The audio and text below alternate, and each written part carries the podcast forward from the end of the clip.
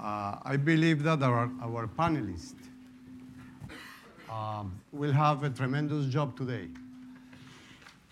Uh, then, uh, in any case, in the case uh, of any definition of uh, middle class, I believe that the development of a consistent and stable middle class in, is a good signal of, of progress.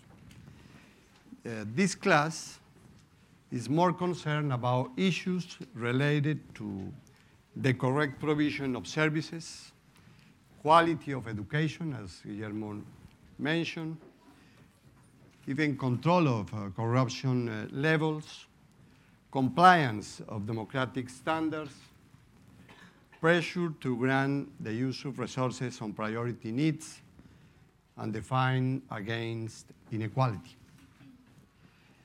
We are going to start this panel um, regarding the emerging middle class uh, with the suggestive title, How Many and Why? And after the presentation of, uh, of Guillermo, I believe it's going to be more difficult to know how many and why. But we have, uh, fortunately, with us today the participation of Michael Penfold. Michael uh, is uh, currently the Director for uh, Public Policy and Competitiveness at CAF.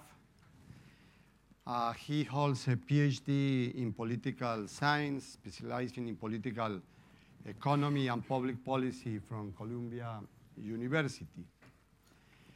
Also, we have today uh, Luis uh, Lopez Calva.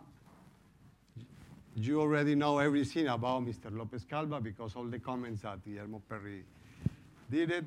Then um, he is going to, to, to use a, a lot to understand these, these, issues, these issues. He is um, the lead economist and regional poverty advisor in the European uh, Central Asia region of the World, uh, the World Bank.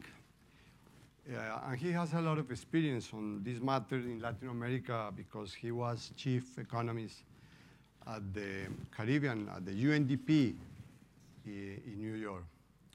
Uh, Mr. Lopez uh, Calva has masters in economics from Boston University and a master and PhD in economics from Cornell University.